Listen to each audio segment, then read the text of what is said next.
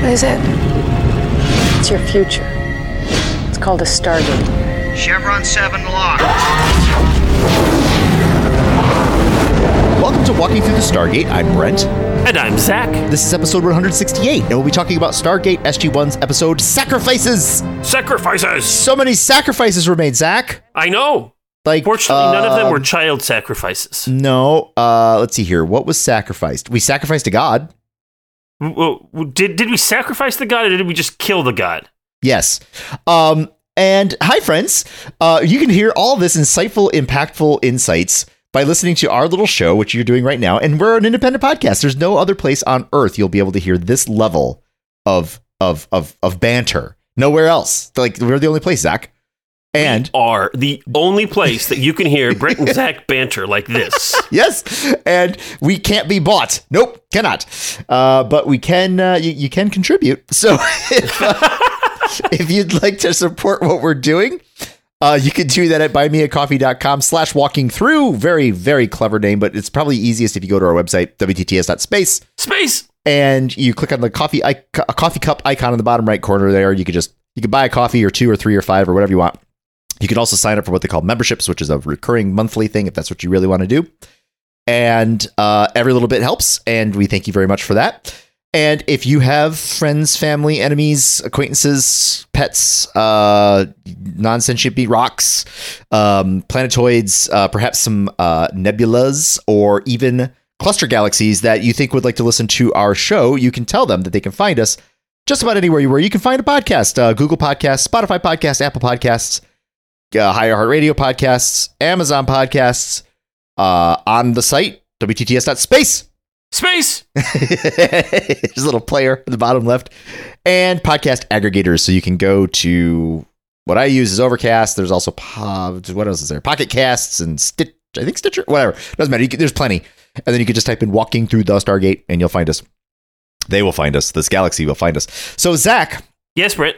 If a person wants to reach out and let us know that uh, it's actually impossible for uh, galaxies to listen to podcasts, um, there's no way for them to actually obtain the ones and zeros needed to transcode it using digital audio uh, conversion into ways that then could be perceived because there's also no evidence that they actually perceive sound like we perceive sound. So it would just be doubly not worth it. How might they reach out and uh, let us know about the nuances of uh, of of of the galaxy? So, if you have a good friend who is also a galaxy, and you are listening to Brent's dear words of disparaging the hearing quality of your friend Galaxy, you can correct Brent by emailing us at walkingthroughthestargate at gmail.com. Yeah, yeah, I suppose so. I, I suppose I could. Oh, you awesome. can you can also visit us on Facebook. We got a Facebook page and a Facebook group uh, where you can join conversations there, post weird memes, uh, add your predictions to the feeds every week, and so on and so forth. Uh, you can also go to our website, which is, as Brent said, wtts.space. space. And that will get you all of the fun things like the RSS feed for the podcast and the Buy Me a Coffee link and uh, grilled cheese recipes and the like. Uh, yeah. Is, is, think. is the grilled cheese recipe on there? I'm actually not sure. I think that's actually on the discords. Oh, okay. Well, anyway, that was the next thing. You can also find the link to the Discord on the website, uh, and and that's where much of our social media communication and fellowship and community happens. Yes. there. Yes. Uh, so that's the best place to get a hold of us and have some good conversations on a variety of topics. So go to the website, hit the link, and do that. Mm-hmm. So Brent, Yeah. we have an introduction at under five minutes. It's four and a half minutes. Wow. I know. We're just getting faster and faster. I Pretty know, soon, which is exciting. it'll be But that like, gives us more time to talk about the episode. yeah, and not talk about a joke about making a faster intro. That's exactly right. So let's dig into sacrifices, shall we? yes. Let's All get right. into it. So the director for Sacrifices is Andy Mikita. Mhm. Uh, this is his third of seven directing credits this season. He did episodes one and two of the season, New Order parts one and two, Mm-hmm. uh, and he's got four more as the season progresses. hmm The teleplay for this episode is none other than Christopher Judge. Uh huh. This is his only writing credit this season, Uh-huh. and it is also his last writing credit for SG1. Uh huh. Okay. So um, we uh, say thank you very much, Christopher, for your storytelling prowess with this episode Mhm. and such. We have a ton of guest actors that we need to mention. Yeah. Uh, we have Jolene Blalock returning as Ishta. We've got Yep. Tony Amendola walking through the Stargate's own Yeah. Tony Amendola, Friend of the show. Yep. friend of the show who does Bra'tac. Uh, Neil Denis Uh-huh. uh, plays Rya'c.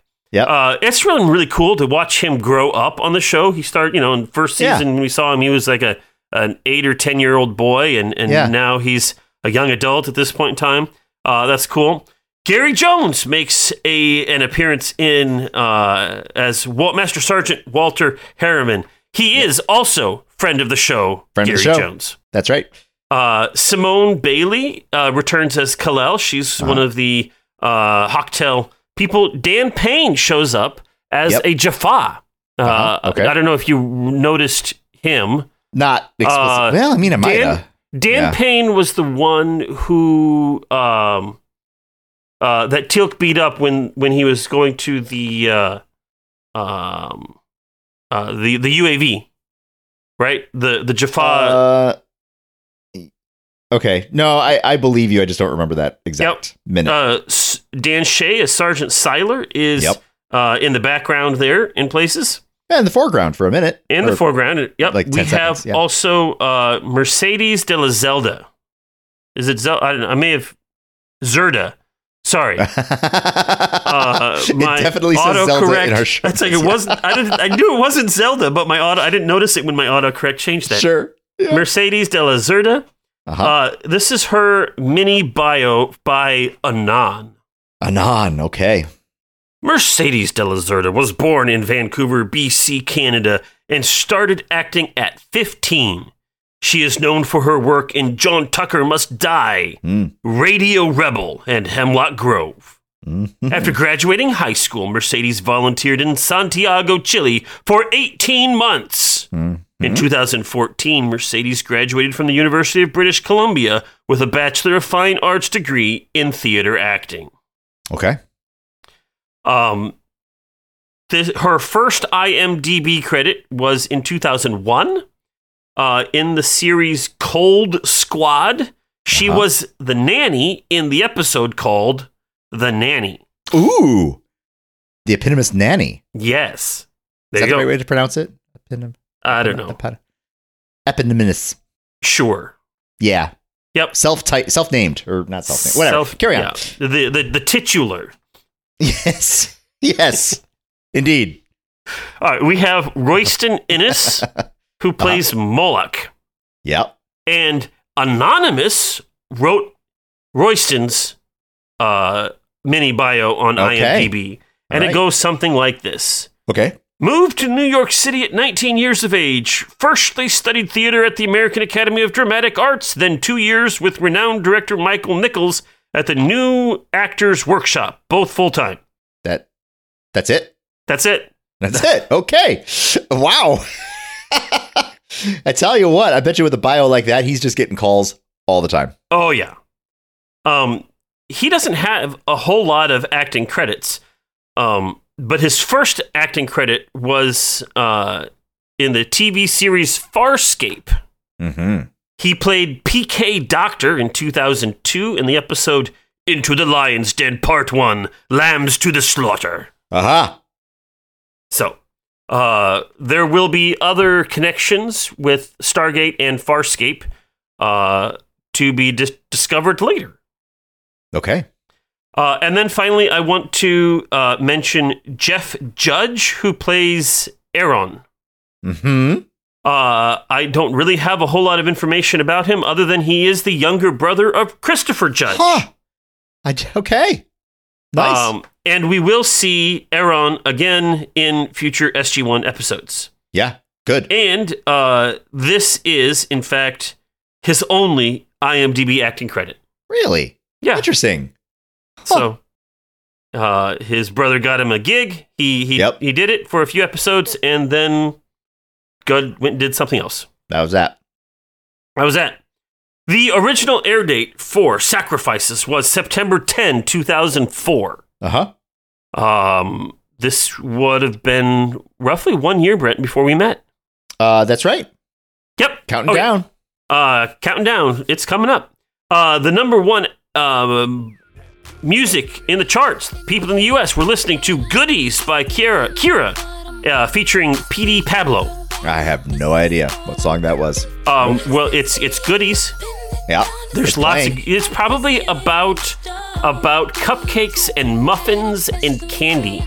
Bet you it is about muffins. I don't know if I can- should leave that in or not. Okay, anyway, carrying on. Anyway, I'll let you decide that later on. In the UK, they were listening to "My Place" slash "Flap Your Wings" by Nelly. Uh, I mean, I, Nelly was huge, but I don't know this song either. I don't know this song either, but it was def- you know what? I think in the background they actually built the beat for this episode on the the sound recordings of various birds flapping their wings. Could be. And I've also learned a thing or two after all this time uh, dealing with the UK number ones. Those are going to be two different songs, and I don't know what they do with their their chart things, but like, like whatever. I think we'll just go with my place. We'll just play my place. Oh, my okay. place is playing. My place. My place is playing. So that's a wonderful place to have an apocalypse. Um, because Resident Evil Apocalypse is number one on the charts. Okay. And when you have a zombie apocalypse, what you need are cellular phones to call your friends. Cellular is hmm. number two. Okay. And it's a problem when you're dealing with apocalypse if you are without a paddle. Because whenever you're dealing with zombies, you need something to whack the, the zombies with. So Shaun don't of the get Dead. caught without a paddle. Yeah. And if you win, you are the hero. oh yes, true. You know? yes. And when you become the hero after the zombie apocalypse, uh, they make you a princess. And you write Oh. diaries, the Princess Diaries, and apparently it's your second volume of Princess Uh-huh, uh-huh. Diaries, Okay. where you talk about the royal engagement. Who you're getting engaged to doesn't matter, but Uh-huh. you are getting engaged with the Princess Diaries. I see. I see. Very interesting. There you go. Uh huh. Yep, yep, yep.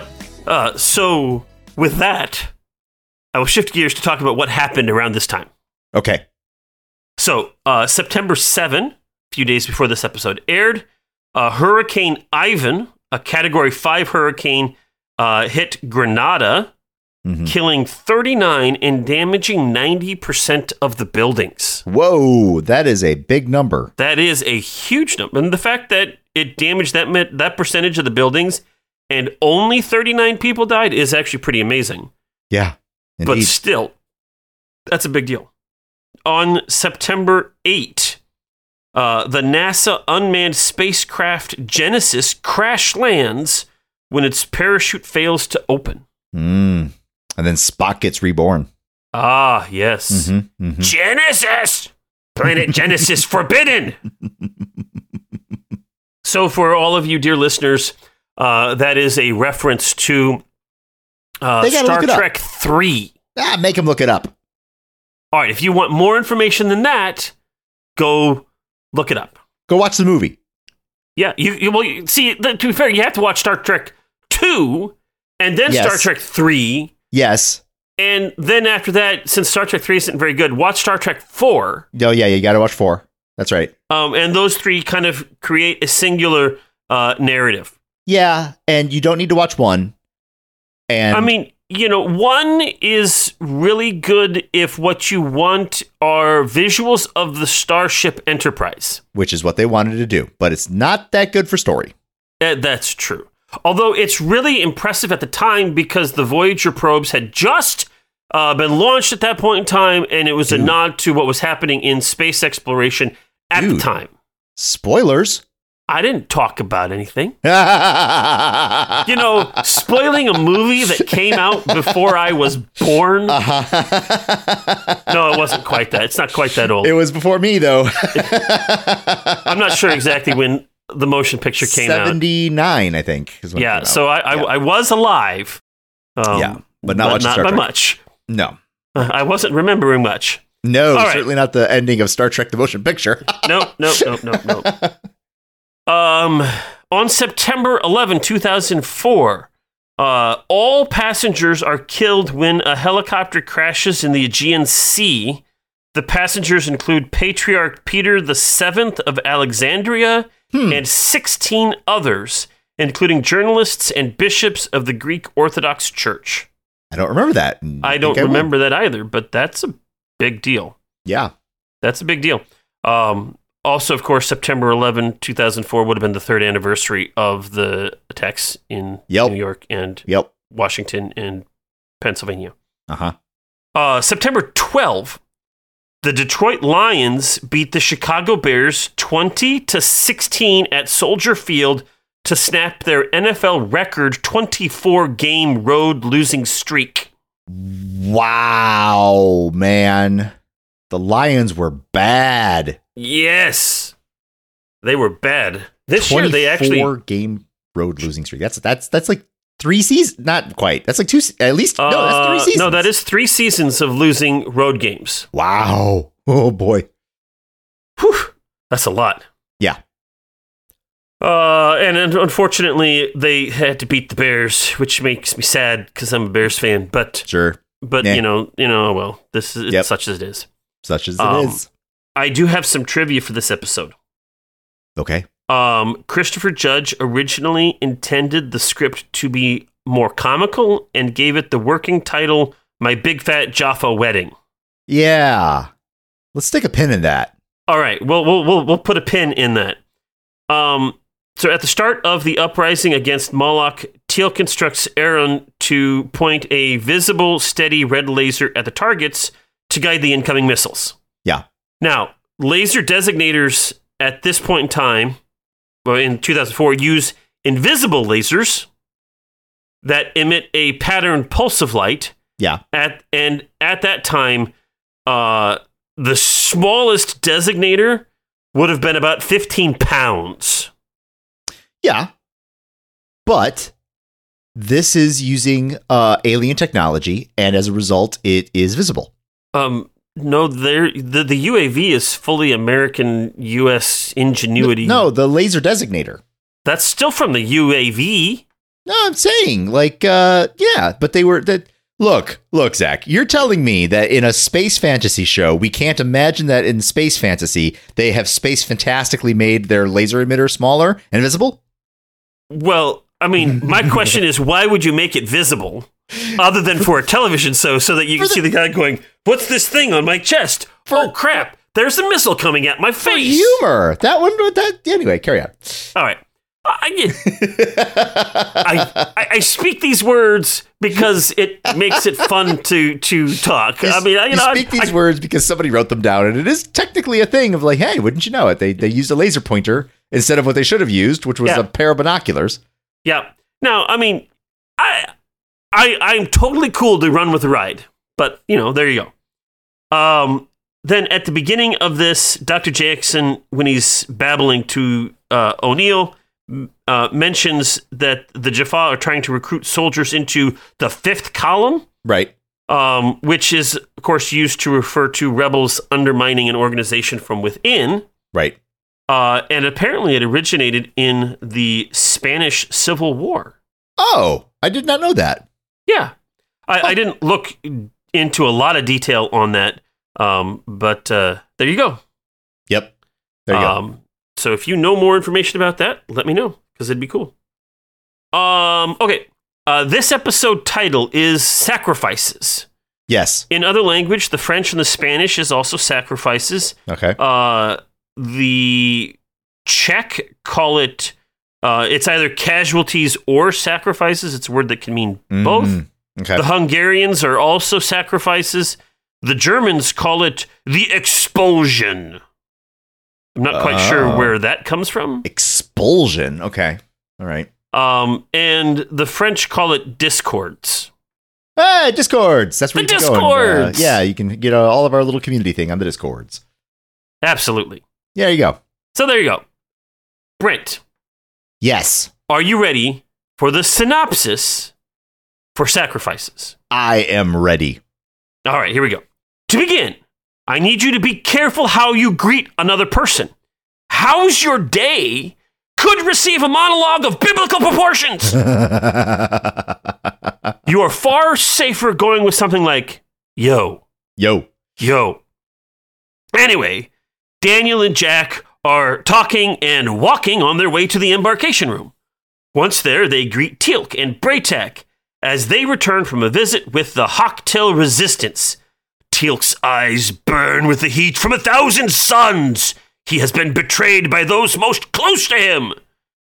Bra'tac takes a time to explain. Well, there's too much. He sums up. Rya'c is in love. Twoowav! and has been pledged to marry Karin in just a few days. Marriage! Marriage is what brings us together in this episode. Marriage! The blessed arrangement, the dream with. Anyway, the dweeb within a dweeb. suffice it to say, Teal'c thinks that Rya'c is too young for this blessed arrangement, uh-huh. with, with, and it will distract him from his duties with the Jaffa re- rebellion. Not too long later, Ishta arrives with urgent news. Hak'tyl has been compromised, and they need to find a new planet to remain hidden from the Goa'uld Moloch. Remember, folks, the Bible prohibits sacrificing your children to, Mol- to Moloch, so don't do it. Is that where the title comes from? Uh, possibly. Uh huh. Um, but it is actually true that Moloch is named in the Bible, and Yes. it specifically talks about don't sacrifice your children to Moloch. Apparently, you can, apparently sacrifice, your children sacrifice to other gods, just not Moloch. What? I'm just doing what it says. It says, "Do not sacrifice to Moloch." I'm not. All right. All right. Anyway, O'Neill invites the Hak'tyl community to take refuge at the SGC while Carter searches the database for an appropriate planet for the group. Now, this isn't really a big deal except for all of the horses yeah. and the smell that comes with the horses, and the fact that now Rya'c and Kirin's wedding will be at the SGC. Now, Teal'c visits Ishta in her new quarters, uh, or temporary quarters, or whatever it is. Teal'c believes she has been avoiding him, but she says that he must have no respect for her because Rya'c is marrying a warrior, and that is that is not worthy of his father's respect. And she trained the warrior, and therefore she doesn't respect. He doesn't respect her. Uh, but Teal'c makes it clear that he simply believes he had he, as in Rya'c, has too much life ahead to make such a rash decision so early. But Ishtar re- argues that as Teal'c had no choice but to break away from his own family to serve, Rya'c should have the authority to do the same, break away from his family to blah, blah, blah. Also, Yeah. they disagree about how to wage war against the Goa'uld, yada, yada, yada. Yada yada yada. Carter finds the, a suitable planet for Ishta's people, but it will take about a week to set up a nice, livable camp and all that stuff, which means the wedding will happen and Bra'tac will officiate. Now, Rya'c, you put the wreath on her head like this. And Karin, you put the necklace around his neck like that. And now we'll light this fire. And now the bride will kneel in respect to her husband, kneel at her, at her husband's feet. Wait just a minute! Does he not have to kneel also at my feet? I won't marry him if he doesn't kneel at my feet too. Wait a second! You dishonor me if you don't do as tradition dictates and kneel. Mm-hmm. The two storm off in opposite directions. And this, dear listeners, is why you rehearse the wedding ahead of time. And have a big drink of ceremonial wine. Indeed. Ishta receives a communication from J- to the Jaffa resistant from the Jaffa who are resisting Moloch. Uh, they need to gather, and so naturally they choose the brand new location for their new secret base. What could possibly go wrong? Let's go there. Let's go there. as things are progressing for this meeting, Ishta goes to talk to Karin about Jaffa men and Rya'c and stuff, and elsewhere Bra'tac does the same to talk to with Rya'c about Jaffa women and blah blah blah blah blah. They have the conversation. At the summit, the Jaffa soldiers report that a number of re- the, that the number of rebels are growing too large to conceal, and they must attack Moloch soon, or they will simply be discovered and destroyed. But Teal'c is there, and he urges them to see the bigger picture. The war is not simply against Moloch, but against all the Goa'uld. Unfortunately, Moloch's loyal Jaffa get wind of this whole shindig and ambush the summit. Most of the Jaffa in the tent were killed. However, Teal'c and Ishta and Aran escape, and they flee into the woods. Woohoo! Into the Yes. woods. In the woods, Ishta and Teal'c realize that neither of them have their tretonin. Teal'c's vial was broken when he like landed on his chest. You know, here's Yep. don't have big beefy chests, so you can save your tretonin. Yes. Uh, Ishta, however, left hers in her bag in the tent during the ambush. So that's going on. In addition, O'Neill opens the Stargate and begins to complain to Teal'c that he missed his curfew. But as the gate is guarded with dozens of Jaffa, O'Neill gives his friend a pass. Hmm. And then waits for more news from Teal'c later on on how to mount an appropriate rescue mission. That night, our heroes rest, with each one taking it in turns to keep watch. However, in the morning, Iran wakes Teal'c, and Ishta is gone. She rushed off to help any of her people who may yet be alive in that tent, but in the process, she got herself captured by Moloch himself. Moloch takes her to the summit tent to torture and interrogate her, mostly just torture her, but a little bit interrogate. Sure.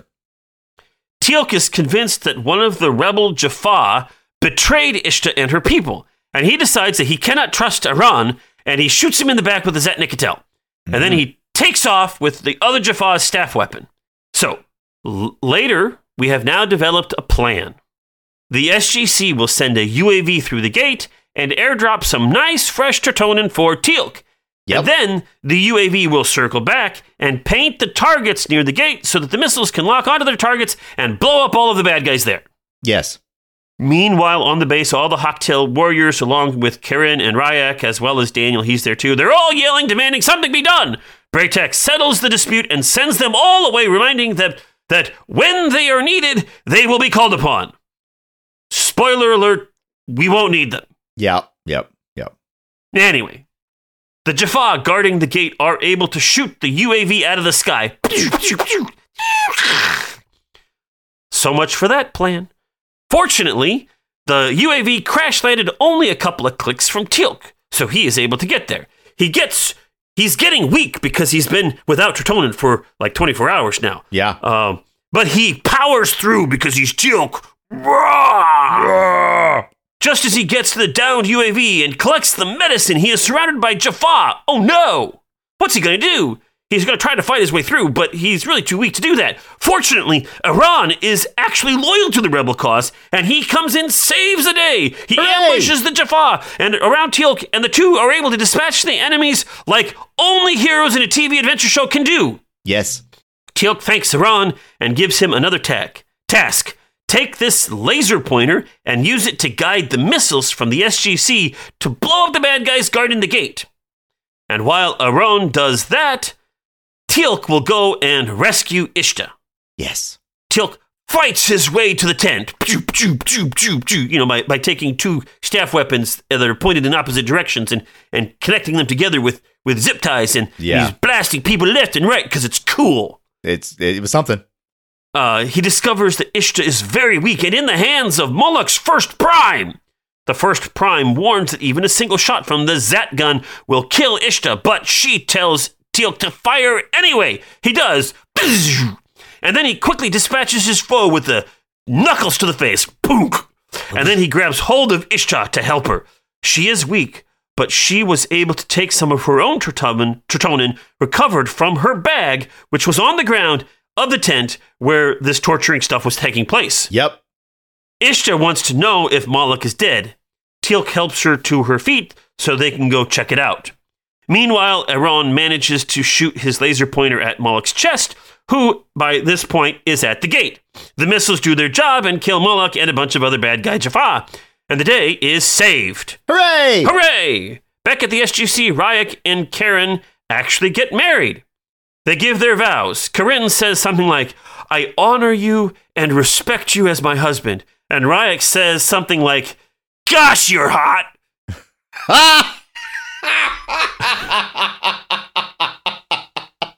You, you are a magnificent and mighty warrior of great character and wonderful strength.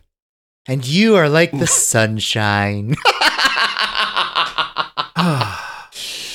Unfortunately, Ba'al has already absorbed Moloch's territory, and the destruction of one Goa'uld has only opened the door to an even more powerful Goa'uld taking his place.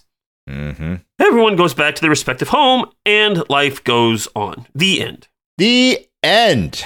So, Brent, Yeah. sacrifices. Uh huh. Tell me about your experience of these sacrifices. well, I'm super duper glad that you told me that this episode was intended to be a lot more comedic because as a comedy, this thing makes way more sense than what I got. Like, I was watching this thing and I was just marveling at how much I did not care. And part of me was wondering if that was because, like, I was feeling like I had kind of like lost the plot in a manner of speaking. The, uh, you know, the story of the Ishta um, was not that long ago in the cinematic universe aspect, but it was a while ago for you and me to watch it. Mhm. Um, and the uh, just parts about the story that just didn't really seem to click and flow, and I and I, and it was like I just was having this hard time really getting invested in the situation, and it was it was made worse by distracting moments, and I can't remember them exactly, but it was just like these things that just seemed kind of out of place or or a little bit um like you know it's just sort of out of sync with the vibe. Now with hindsight realizing that the script was originally written to be lighthearted lighthearted and comedic i'm wondering if some of those moments which by virtue of the music and the pacing and the way that people were staring at each other was meant to be a bit more stern or serious i'm wondering if those moments were actually designed to be a little bit humorous but now the context is all screwed up and so i'm like watching it going like what what is going on? Um you know like I, I guess one quick example would be like the horses like if i'm looking at it from the point, point of view of a comedy then horses in the sgc are hilarious. Like oh, I I Yep, saw a horse yep. coming down a ramp and i'm like wow what is a horse doing here? And like you know the, the the horse in the hallway gag where you know richard dean anderson has to like navigate around a big old horse honk, haunch like that was that was funny. And it was meant to be funny in that moment for sure. But there was just kind of something about it that in the scope of a dramatic episode just wasn't working. It just it just didn't feel authentic or it didn't feel genuine or it felt it felt trite. You know what i mean? Like it was just, it was in the wrong it was the wrong energy. And so like i'm watching this thing and it's just going on and on and on. And then there's this like this story this understory of like men and women respecting each other. Uh there's the there's the part about where where um where Teal'c and Ishta are like ta- I I said earlier the Ishta. Sorry. Well, who are the people? What are the people's uh, the ha- Ha'tak? No, that's the vessel. The Hak'tyl. There's too many things. Anyway, Teal'c and Ishta are talking about you know their own things of like, do you respect me or not? And like that that conversation was not really satisfying. And then there was the engagement. Not yeah, well, technically, but I just mean to say the the the moment between Rya'c and uh, Bride. I can't remember her name. Corinne. Corinne, thank you. Like that that that scene of the wedding was it actually supposed to be an actual ceremony at the first? Like this is why you practice? Anyway, like No, that whole I, scene. I'm pretty sure that the first scene when they get in the argument was actually a rehearsal. a rehearsal. Yeah, got it. Um You see, if I'm thinking about it like a comedy, I'm la- like that's funny.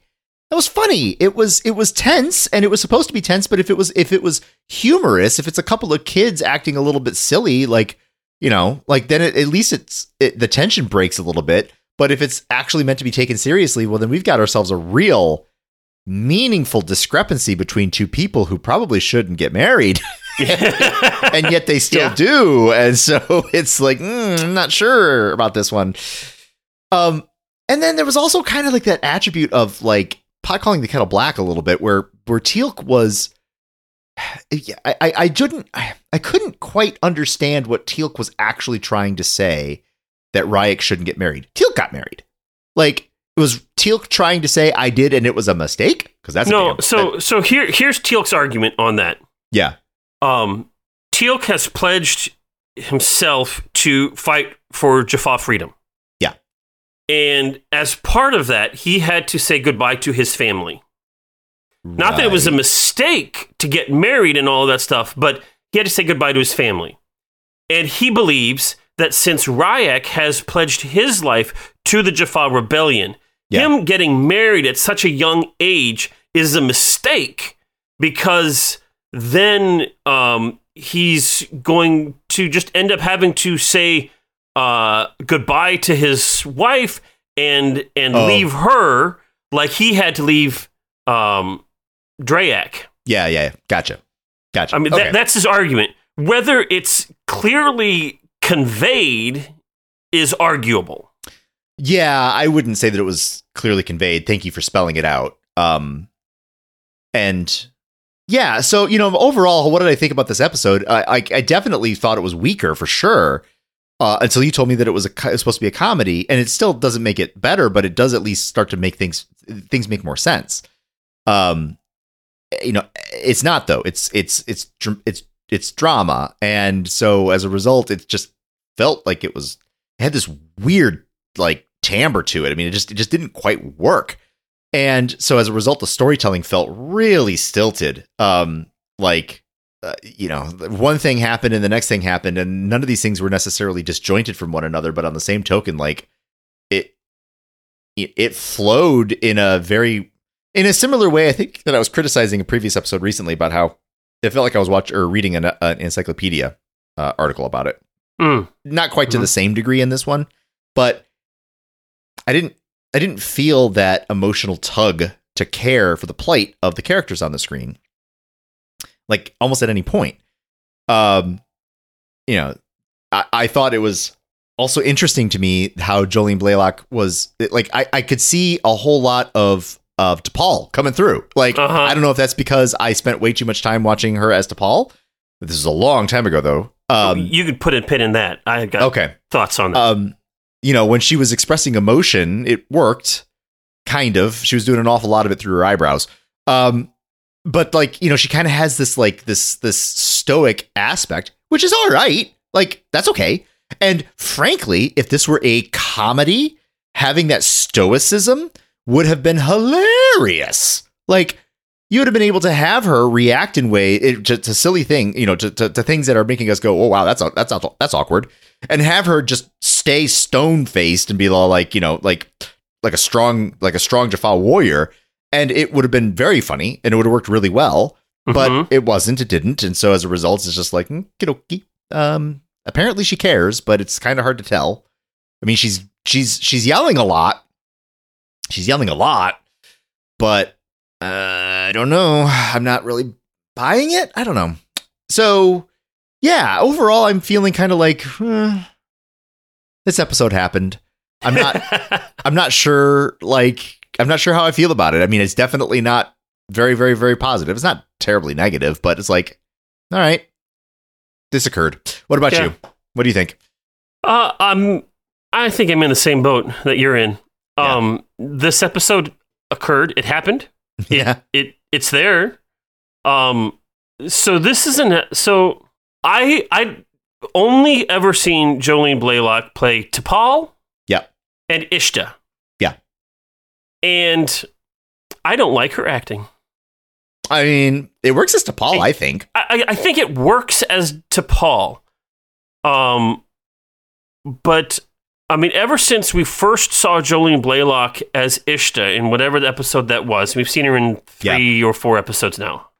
Um, I I don't buy it. It just doesn't work for me. sure And the chemistry between her and Christopher Judge, and then the characters Ishta and and Teal'c, they like each other because the script says that they like each other. Right. Which is a thing we've said before. Yes.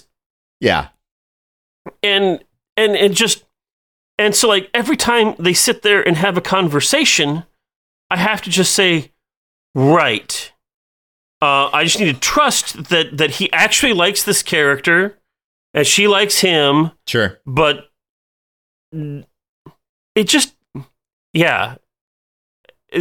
So that that's my first thought is that i i i i i don't see like for me when when ishta gets angry uh particularly angry um or emotional i I see an actor who is trying to pretend to be emotional, Yeah. not a character who is being emotional. yeah. Yeah. Um, and that takes me out of the story.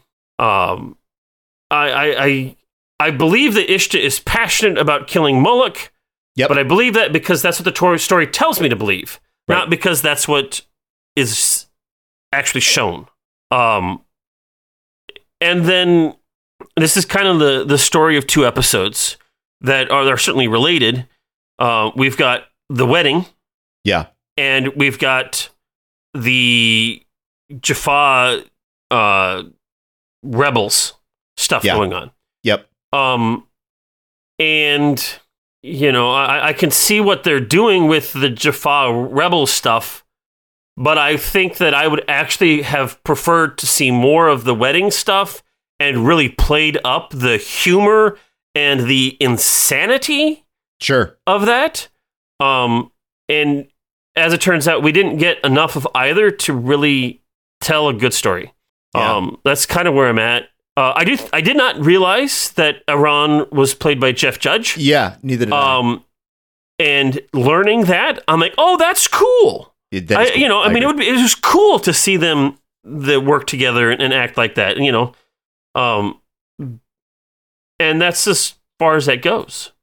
Yep. Moloch was a bad guy that uh, was perfectly good to show up for a moment and then get killed.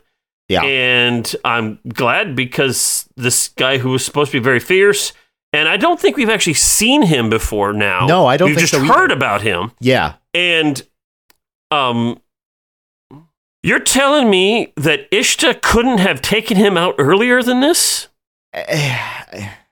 in the same way that you are that we are yeah i agree um, but in the same way that we are told that teal'c and ishta love each other we are told that Yep. uh, moloch is fearsome Yeah. Um and I think it comes down to um it's storytelling, right? Like Moloch is a two-dimensional character. Yeah. Um and he's a two-dimensional character because he's on screen for what, up to 5 minutes? Probably not even Oh, that yeah. long. yeah yeah it's very Right? short yep Um, but a villain, if he's only going to be a two dimensional character, then give him one attribute and play that up to 11. sure And I, I don't feel we got that. no We got, yeah you know, we, we got we got a guy who is the leader of, you know, he's a Goa'uld. He's ostensibly a powerful Goa'uld. sure Um, and he comes in there and he is upset with Ishta and he tortures her. Um, and that, that's it. That that's the and once know- again we end up with like another example of a Goa'uld system lord well a Goa'uld who is acting like a complete idiot like he's waiting for her in the tent that they shot up as opposed to i don't know somewhere else like the the Ha'tak vessel he has in space. Sure. the the a different a different place entirely that they can gate to like why why is it's, it's reminding me of all those early episodes where um apophis was like walking around in the woods with like with like two bodyguards like here's our big plan here's our here's our chance to finally get apophis he's walking on a trail Yeah. Oh, here's a chance to get my. I mean, and it kind of played out. It not only did it play out at the end, but also it played out kind of in the middles, right? Like, or you know, maybe back two thirds.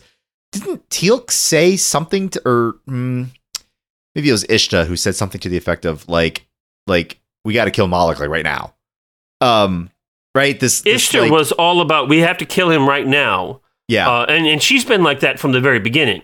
I mean, Yeah, so but- that's a consistent character trait for yeah, her. yeah, one hundred percent. But like you know, in that same vein that you were kind of observing of how, um, well, maybe it's the vein that you're observing, but it was like the convenience of having the system lord right there in your feet, type of a thing. Yeah. And you know, and indeed, we did kill him right now with a with a missile. Um, right? He's here and he's gone. So Yeah. Um. It, it and and the fact that the last scene, I mean, you know, the the the last story point is is the actual wedding. yeah, Um. The to me, it feels like, and we get this from that original title, my big fat Jaffa wedding. yeah, um, that this that that what Judge was trying to do was tell the story of uh, Rya'c getting married, yeah, and something happened.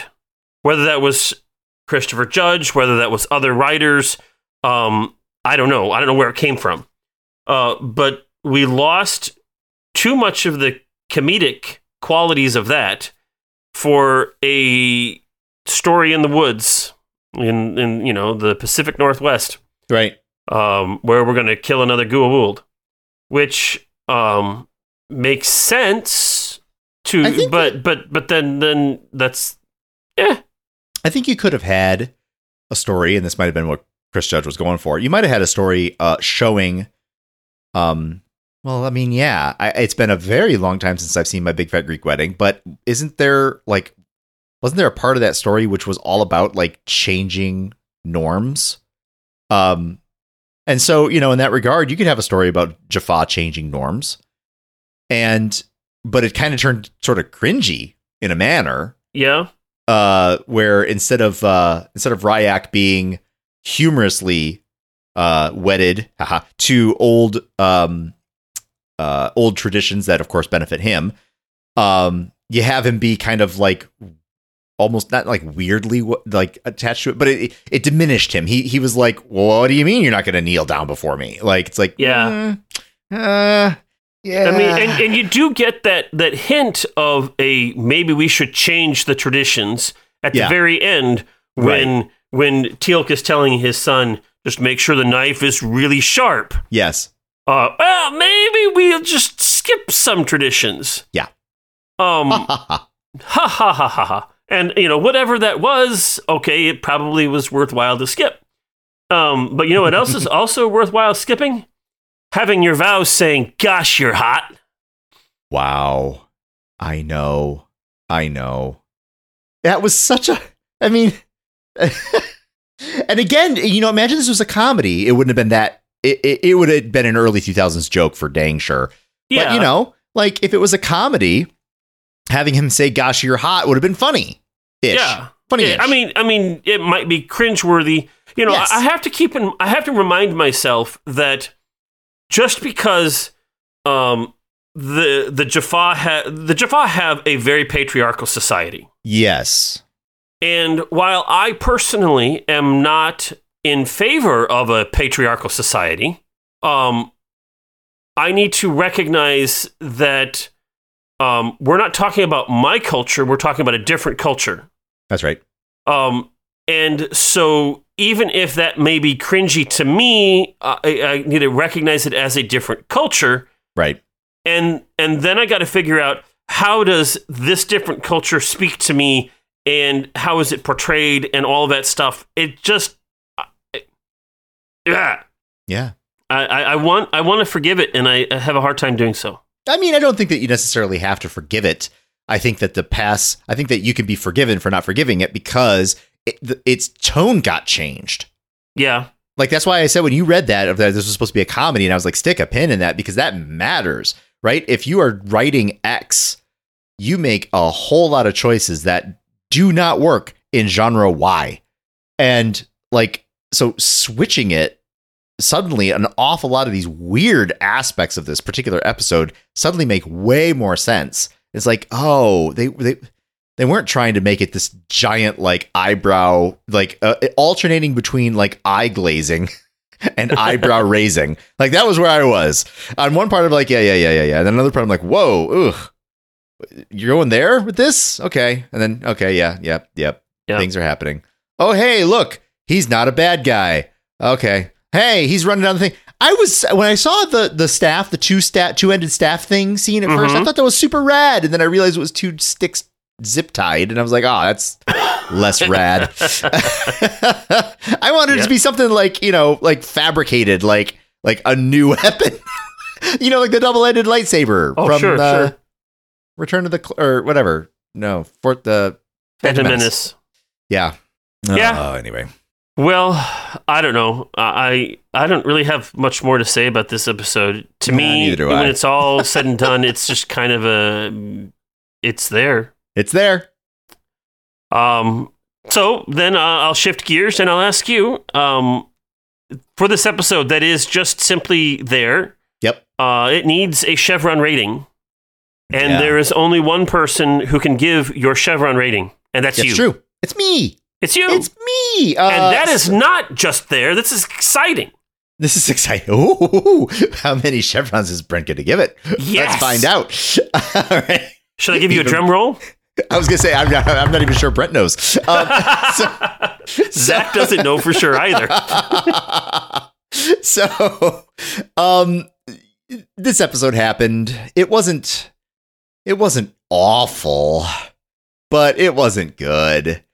Um, I, mm, I, I think I'm gonna give it a three, but I literally was kind of like, you know, almost willing to give it a four because of that you know that knowledge that it was supposed to be comedic like it, like just that knowledge alone almost makes this one you know makes me want to watch it again but watch it as if i'm trying to watch a comedy just so i can see what you know where the beats were supposed to be like right and in that regard that might have been actually kind of fun to sort of de- de- de- deconstruct it and try to reconstruct it as a co- as a comedic episode um I mean, like, like even the laser pointer thing at the end, where he's flicking it off, that, that was funny. Like, that was supposed to be humorous.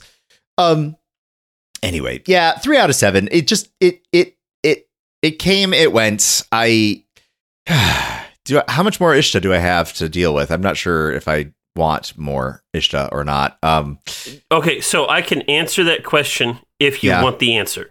uh, no, keep it secret because that's the point. Um, but uh, if the answer is no more Ishta, I'm gonna forget that Ishta happened until much later. I'm like, oh right, where's Ishta? I haven't seen her in like three seasons. Um. Anyway, yes, yeah, so it's three out of seven for me. What about you? How many did you give it? Um, you know, I, I I'm going to also give it a three out of seven. Yeah. Um, it's an episode. Uh, you know, I, I don't think rewatching this episode in light of it being a comedy and trying to see it as a comedy is going to actually save this episode. Um, okay. That's that's me. yeah. Um, uh, I think that it's possible that this episode could have been redone, um, and really highlighting the comedy more. But the kind of like the the the, you know like the, the the wedding rehearsal was supposed to be funny, Yeah. and it just was cringeworthy. Yeah.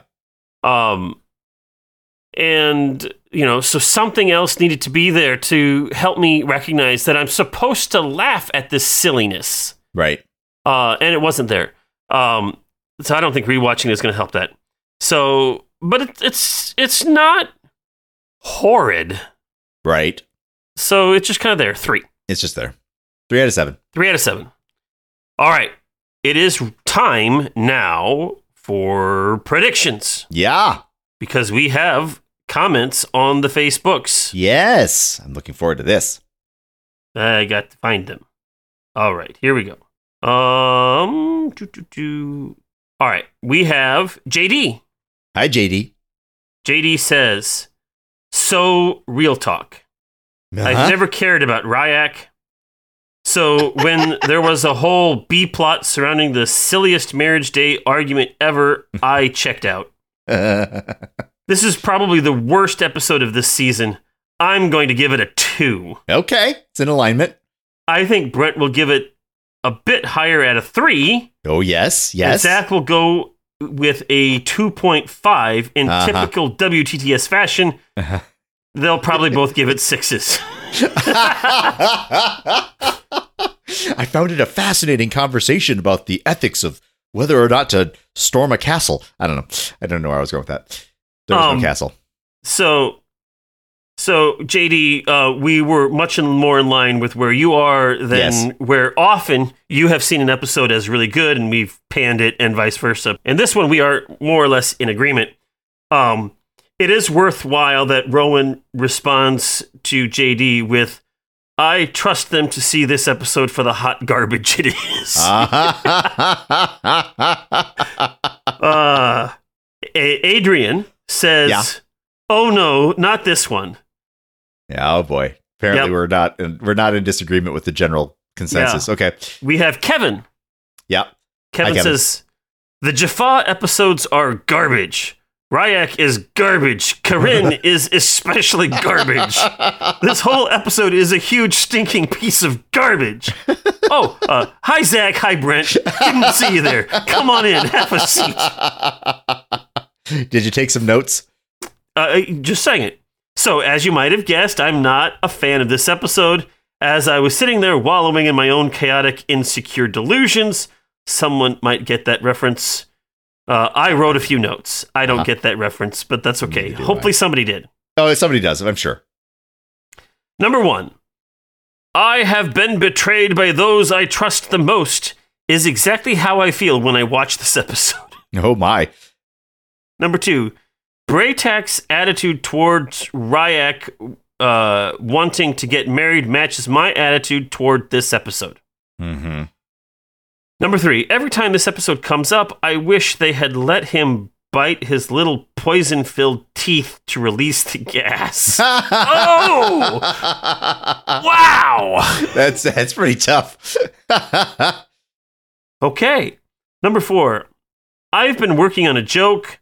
A horse walks into a secret military underground base, and stop me if you've heard this one before. uh-huh. Uh-huh. Uh-huh. Number five, kneeling before your husband during a marriage ceremony is no more archaic than a man getting down on one knee while proposing. Yeah, okay. Power. Power dynamics matter. Uh, yeah. Uh, Number six, as Zach mentioned earlier, a special appearance by Jeff Judge, Christopher Judge's brother, as Yeah. the Jaffa Iran. Yep. Yeah, look at that. I would rather watch Emancipation in than this episode again. Wow. Wow. Whoa. That's some strong feels right there. Them some strong feels. I predict a two from each of you, Very and close. that's being generous.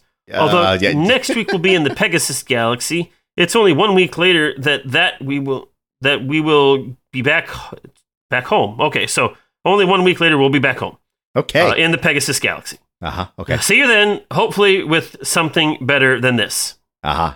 There you go. Thanks. Uh, we have Rowan. Hi, Rowan. Teal'c's baby boy is all grown up and ready to get married. Uh-huh. Teal'c's not feeling it, however. He's only 105, not old enough to be a grandpa yet. uh-huh. Seriously though, why is he so worried about Rya'c maybe getting hitched at the wrong with to the wrong girl? Wasn't he saying just the other week that the Jaffa have easy no fault divorce? right. Yeah. Ishta is back too, but there's trouble in paradise. He, her totally heterosexual Amazon warrior society is in danger of di- discovery by Moloch. uh-huh. Is it okay if they crash at the SGC for a bit? There are only a couple hundred of them, plus some livestock. You'll hardly Right. notice they're here. Horses are apparently totally chill about gate travel. Uh, I they, they- that one was just the, the sauntered right on down. That yes. yep, yep, yep. Uh, they continue. It's time for a wedding at the SGC. These kids, crazy kids, aren't willing to wait a few days for Carter to find them a new planet, or even long enough to discuss the vows ahead of time. Nope. Corinne's not hot on the Jaffa equivalent of love, honor, and obey, Right. which comes as a total shock to Rya'c, who must have just met her yesterday. I know. Yeah. I mean, that also would make sense if he just met her yesterday. Yeah. Uh, they continue. Look, I love Jolene Blalock, and I love the idea of a society of warrior women able to hold their own against the Goa'uld. Sure. I, with respect, I'm not a huge Jolene Blalock fan, but the idea of a society of women warriors, warrior women, uh, you know, yes. Anyway, uh, but that's all it is an idea. Mhm. The episode utterly fails to deliver any such thing. There's some lip service to feminist ideals at the start, which means Right. this episode probably manages the rare achievement of annoying both feminists and anti feminists. Good job, team. yep. But ultimately, none of the highly trained warrior women even get to join in the fight against their oppressors, and Ishta herself is relegated to a damsel in distress as Teal'c, Bra'tac, and O'Neill step in to do all the necessary day saving. Mhm. Yeah. Yeah, Yep. I noticed that. Yep. There's never any conversation between Teal'c and Rya'c to resolve their differences before the wedding, nor even between Rya'c and his betrothed. Neither of the newlyweds take any part in the uprising or learn important lessons about sacrifices. Maybe the episode title refers to the goat that didn't get sacrificed. Yeah. Yeah. Everything's just suddenly fine and dandy. Once the brave boys of the SGC take out the forgettable Goa'uld depressing Ishta's people, you're welcome, ladies. There's no emotional payoff, just a lot of Nope. stilted melodramatic dialogue rounded off with was that a circumcision joke? Yeah, sure was. Yep. what was even the point of any of this? I Yep. trust Brent and Zach to share my disappointment. Let's say a two from Zach, but Brent will be especially grumpy and give it a one. Not quite. Not But it quite. was it was the comedy. It was it was it was realizing I was supposed to be watching a comedy. Yeah, yeah. You know, I, I, I could definitely go with a two, but I, I'll stick with my three.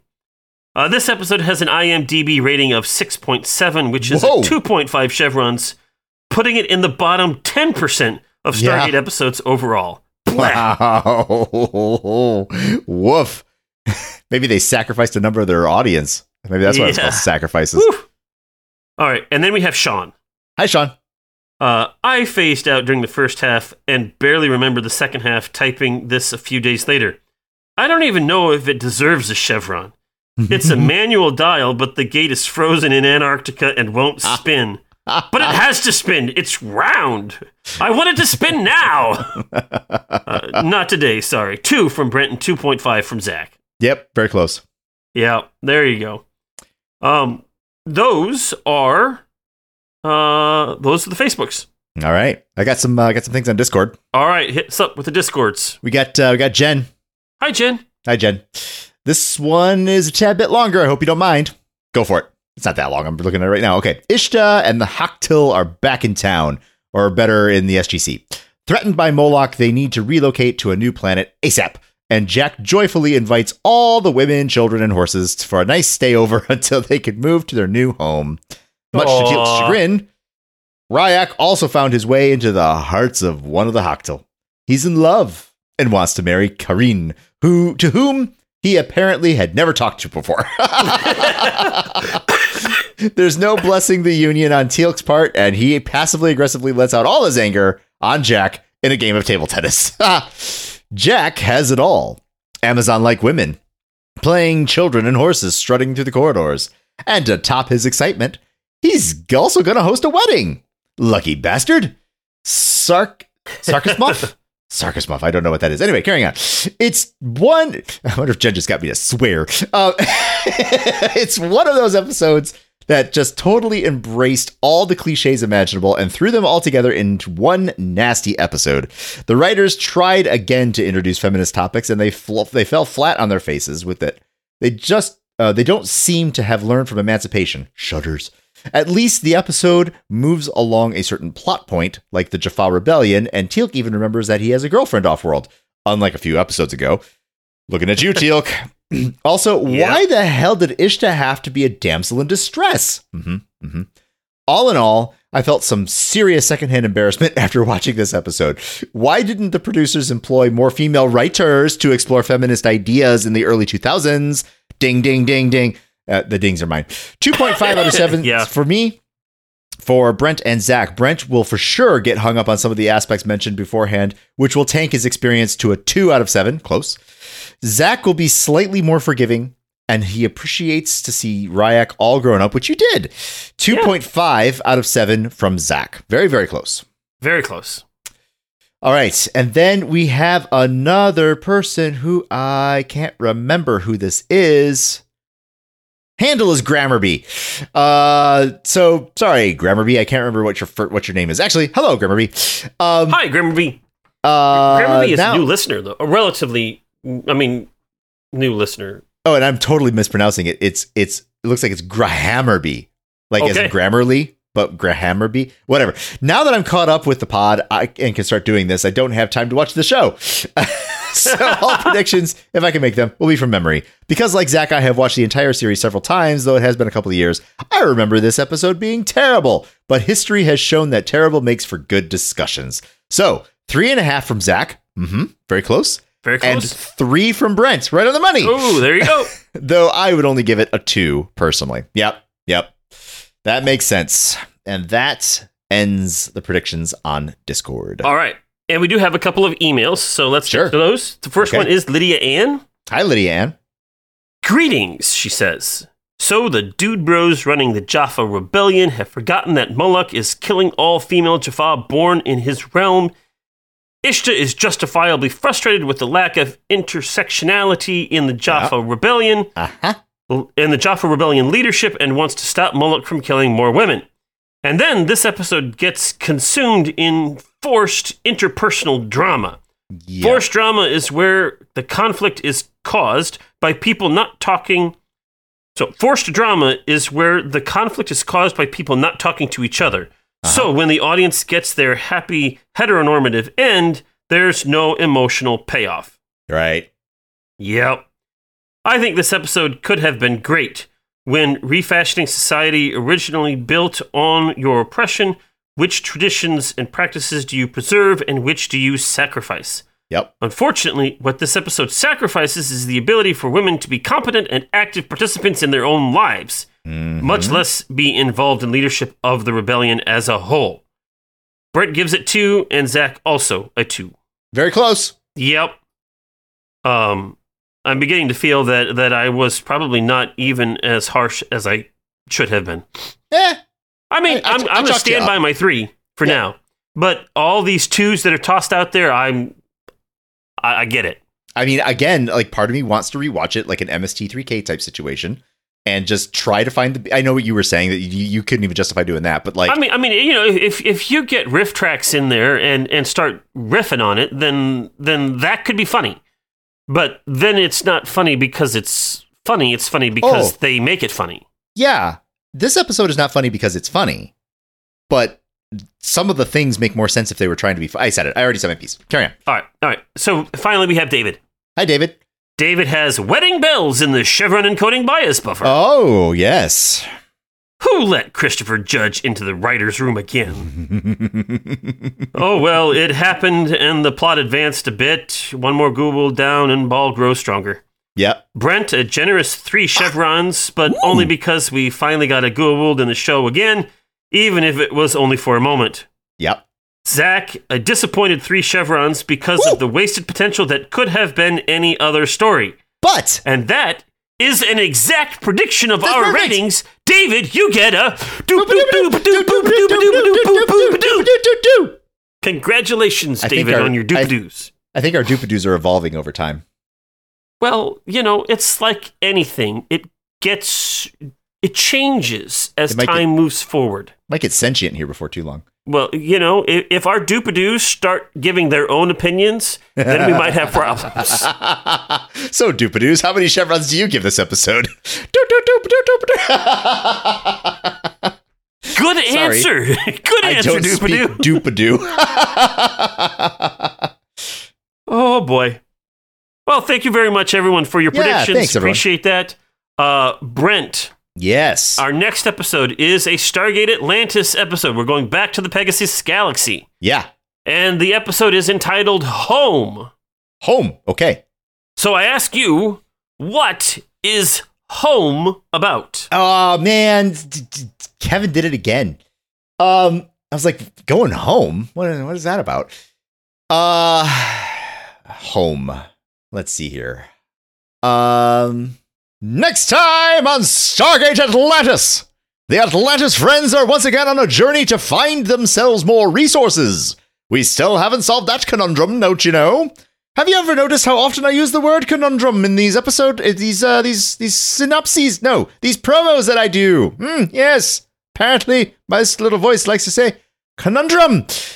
Anyway, Quite a conundrum in itself. that stalling for time did nothing for my creative juices. I'm trying to help you, Brent. Oh, it's But not you're not- working. Sorry, I'll, I'll, That's I'll- okay. All right, all right, okay. So, anyway, so they're trying to find yet more resources. Hmm, yes. And so, off they travel. Now, this time, though, let's see here. We've gone to a place where there are farmers that pretend to be farmers, but are actually secret miners. Very sophisticated miners at that. Not miners as in children, but miners as in people who mine. And then let's see, where else have we gone? We've we've we've discovered that there's a there's a big old continent on our on our planet, and we put all the un, unmentionables there. Yes, quite a quite a quite an elegant solution. Yes. And uh, let's see here. We have uh, uh, oh yes, that one planet where the people came up with the concoction that is going to potentially save all of us, or will kill half of us. Yes, yes, quite right, quite right. So maybe in this one, I'm not going to go for the obvious. We're not going to go home. You see, that'd be too easy. No. We're going to go to a place that looks. Oh, I know what we're going to do. We're going to go to a planet that looks an awful lot like the Pacific Northwest. Yes. But worse than that, do you remember that episode in Battlestar Galactica? Smiled spoilers. It looked like Earth, but it wasn't. Not going to tell you when that happens, though. Ah, um, actually, that was kind of a big one. Never mind. Uh, so we're going to go to a planet, and they're going to go. Wait a minute. Have we arrived back on Earth? Look, they're calling this place San Francisco, and it has a big old hill with several of them, and a big pointy tower. Yes, and a bay. This looks exactly like the bridge. This is precisely the same. What's over here? New York City. Look at that. Nuclear vessels. Nuclear vessels in San Francisco. Uh, they go to yes, pa- uh, no, I can't remember where they go. Sausalito? Is that where they went? Anyway, it doesn't matter. Uh, I can't remember. Can't recall.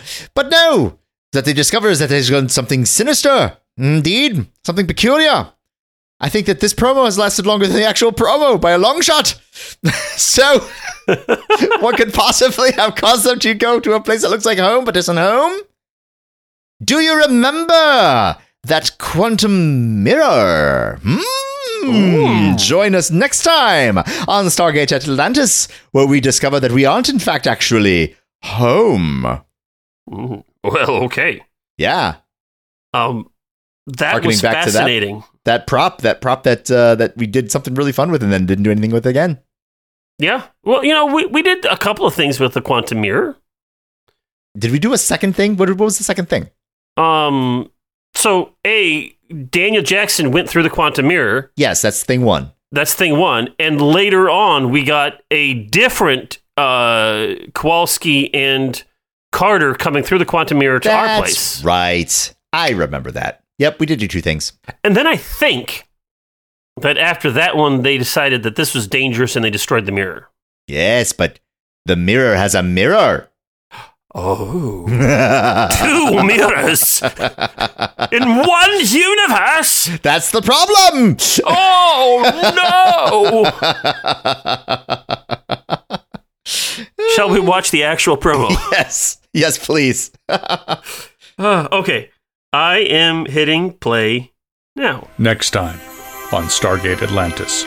On a deserted planet, an amazing discovery is made. When the wormhole connected, there was a wild fluctuation in the energy field. But, I mean, if I'm reading these numbers right, it looks like the, the, the gate is actually drawing power from the atmosphere, enough to open a wormhole back to Earth. Oh, The they are return going to home. Earth provides unexpected changes. Welcome back to Earth. It's Don Davis. Hi, Don Davis. We don't think the ZPM has enough power to open the wormhole. Well, you wouldn't know that from this, would you? This might as well say bing tittle tittle bong. It was complete gibberish. Of the intelligence you brought us concerning the raid, it's been decided that the Atlantis presence should be military. I'm being transferred. Congratulations. Hey, no, I'm not buying this anymore. Who are you, really? Yeah, who are you really? What do you mean? That's Rodney. It's all next time on Stargate Atlantis. Oh, guns. Drinking and guns. That's a great combination. Explain to me what the hell is going on here. Quantum mirror. Quantum mirror. Do do do do do do. It could be. It, it could be. Ah, well. Thank you, Let's David, out. for the promo. Yes, we'll find out you. next week what uh, this episode is, in fact, all about. Thank you very much, uh, all y'all, for listening. Thank you very Yes, much for you. your predictions. Yep. Thanks for hanging out on the Discords. If you want, you can email us at walkingthroughthestargate gmail.com. Tell us your thoughts on our thoughts and where we missed things and got things wrong. Uh, or right, or whatever it is. Why know? we gave it one more chevron than it deserved. there the, you know there you go um so whatever it is that, that that you want you can email us and talk to us and and, and uh, we read those emails i promise we read them. We do. Uh i am not always good at responding but i'm really good at reading Yes. um that's because i'm not good with social media but that's beside the point in any case been our confession for the past four years. four, and a year- half? fi- four and a half Yeah, it's been a while now. uh yeah four and a half in any case i say i'm zach And I'm Brent. and this has been walking through the stargate see you next time Bye. Carter, dial it up. Get these people home.